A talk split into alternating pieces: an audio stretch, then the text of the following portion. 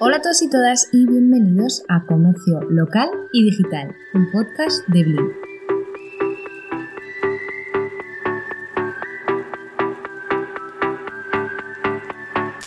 En el episodio de hoy hablaremos sobre el quinto paso del método Blim para digitalizar pymes, que es cómo digitalizar tu pyme de forma eficiente. Este es el último paso del método, que si no sabes de qué te estoy hablando, puedes escuchar todos los episodios anteriores, que están en este podcast, o ir a nuestra web que es blimapp.com y leer los artículos que también tenemos todo bien escrito. En el episodio de hoy nos aseguraremos de que esas herramientas que hemos utilizado para digitalizar nuestro negocio están funcionando correctamente. Si eres dueño o dueña de una pyme a estas alturas de comercio local y digital, ya sabes perfectamente que esto de la digitalización pues es algo muy importante, incluso imprescindible, diría yo para que puedas competir en el mercado actual. Pero aquí hay una cosa que es muy importante, que es ¿cómo puedes hacer que esa digitalización sea eficiente para tu pyme? Bueno, al final digitalizar una pyme o un pequeño negocio es algo que va acompañado de muchísimo esfuerzo y recursos. Y como pequeños negocios o comercios locales, cada herramienta o proceso nuevo pues va a suponer un coste y un impacto muy importante.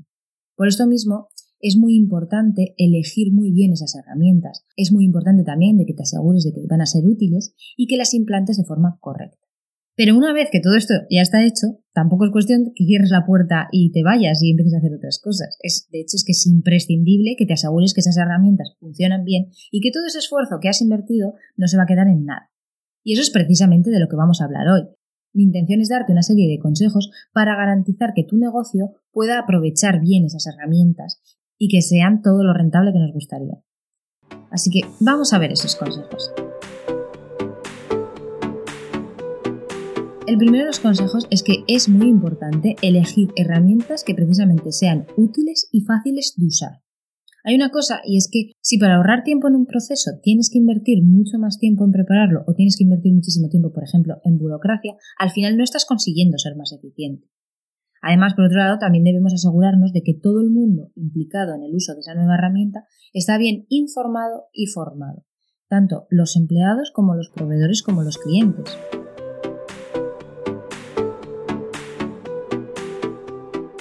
El segundo consejo va sobre la comunicación. Ya veréis que me voy a repetir bastante con esto.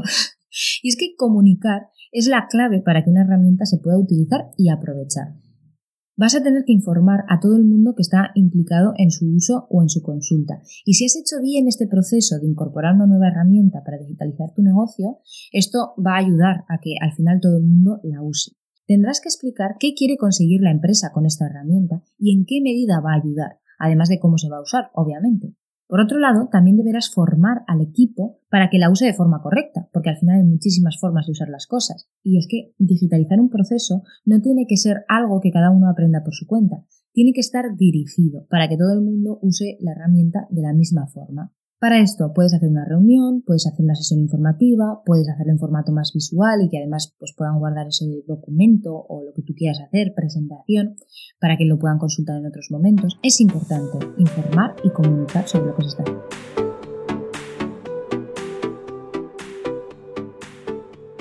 El tercero de los consejos es que recuerdes que no tienes que hacer todo este proceso de digitalización de tú solo o tú sola. Es importante que pidas ayuda, esa ayuda puede ser tanto interna como externa.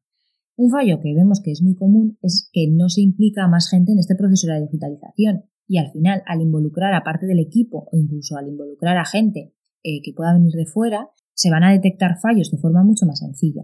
Por otro lado, esto ayuda a que la comunicación con el resto del equipo que va a utilizar las herramientas sea bastante más natural y además también mejora ese proceso de adaptación.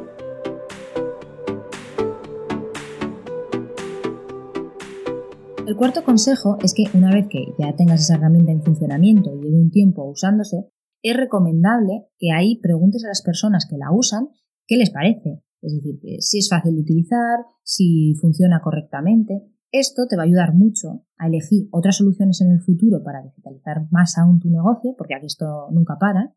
Y también te va a ayudar sobre todo a corregir errores. A lo mejor no está funcionando todo lo bien que podría o a lo mejor hay algo que se puede solucionar de esa herramienta y nos deja a todos más contentos.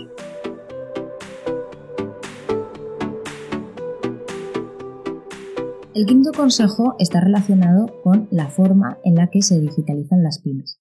Es importante que se introduzcan estos cambios de forma gradual, especialmente si este cambio implica que haya un esfuerzo o un aprendizaje de todas esas personas que van a utilizar la herramienta. Cuando añadimos muchos procesos nuevos al mismo tiempo, tenemos un riesgo muy alto de que sea rechazado ese cambio, porque el cambio es mayor, obviamente, y también es muy probable que no se comprendan bien todas las herramientas, que no se sepa utilizar esas herramientas o que al final no aprovechemos todo el potencial que tiene.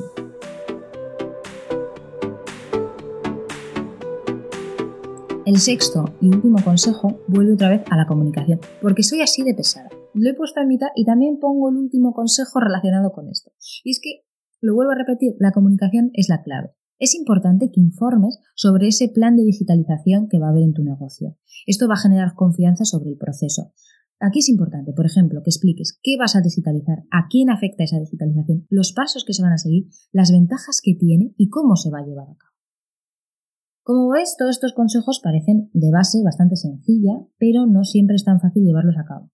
Es muy común que a la hora de digitalizar o a la hora simplemente de cambiar cosas, se choque con el rechazo de las personas que trabajan en nuestra empresa. Introducir herramientas o procesos que suponen una mejora productiva puede ir de la mano de ponerte la plantilla en contra. Esto es así. Pero quiero resaltar nuevamente que todo esto se puede salvar y aliviar muy bien si hacemos una comunicación correcta.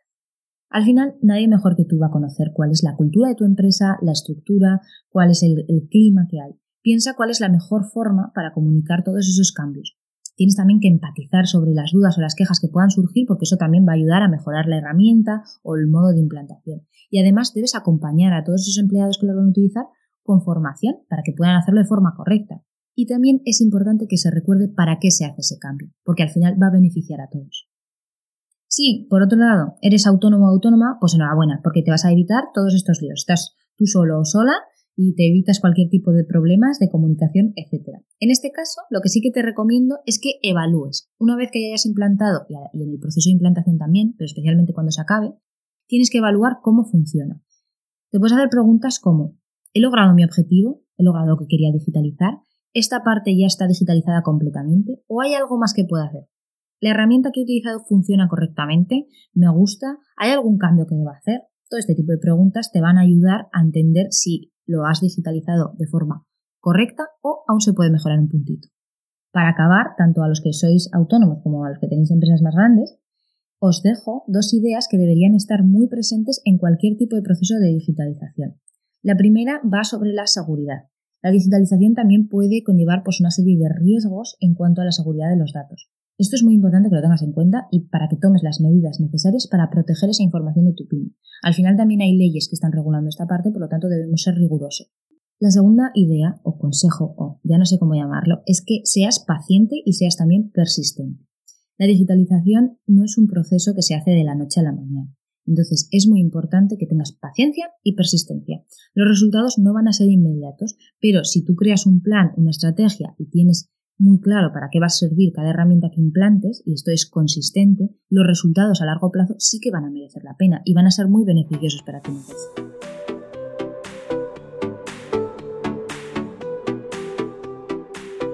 Espero que estos consejos e ideas te ayuden a digitalizar tu pyme de forma eficiente y a competir en el mercado actual, que es lo importante al final.